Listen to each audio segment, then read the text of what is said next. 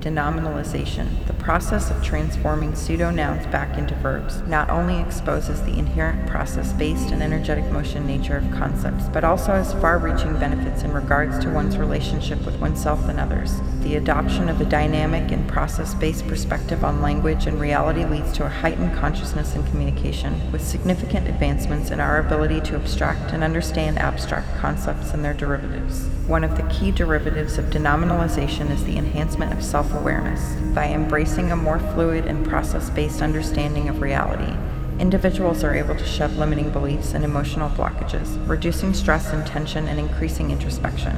This results in improved emotional regulation, a more resilient and adaptive nervous system, and an increased capacity for self reflection and introspection. In regards to relationships with others, denominalization has the potential to revolutionize the way we communicate and interact.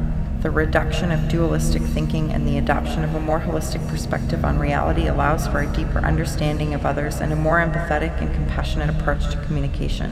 This results in a reduction in misunderstandings and conflict and an improvement in overall relational dynamics.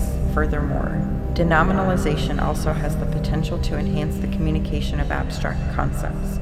With a heightened consciousness of the derivatives of language and reality, these derivatives include epistemology, ontology, semantics, and pragmatics, among others. By embracing a process based and energetic motion perspective, individuals are able to gain a deeper understanding of these abstract concepts and their application in language and reality, resulting in improved communication and a more nuanced comprehension of the world. In conclusion, denominalization serves as a critical tool in our linguistic and existential arsenal, providing far reaching benefits in regards to one's relationship with oneself and others. The adoption of a process based and energetic motion perspective leads to a reduction in stress and tension, an improvement in communication and relational dynamics, and a heightened consciousness of abstract concepts and their derivatives.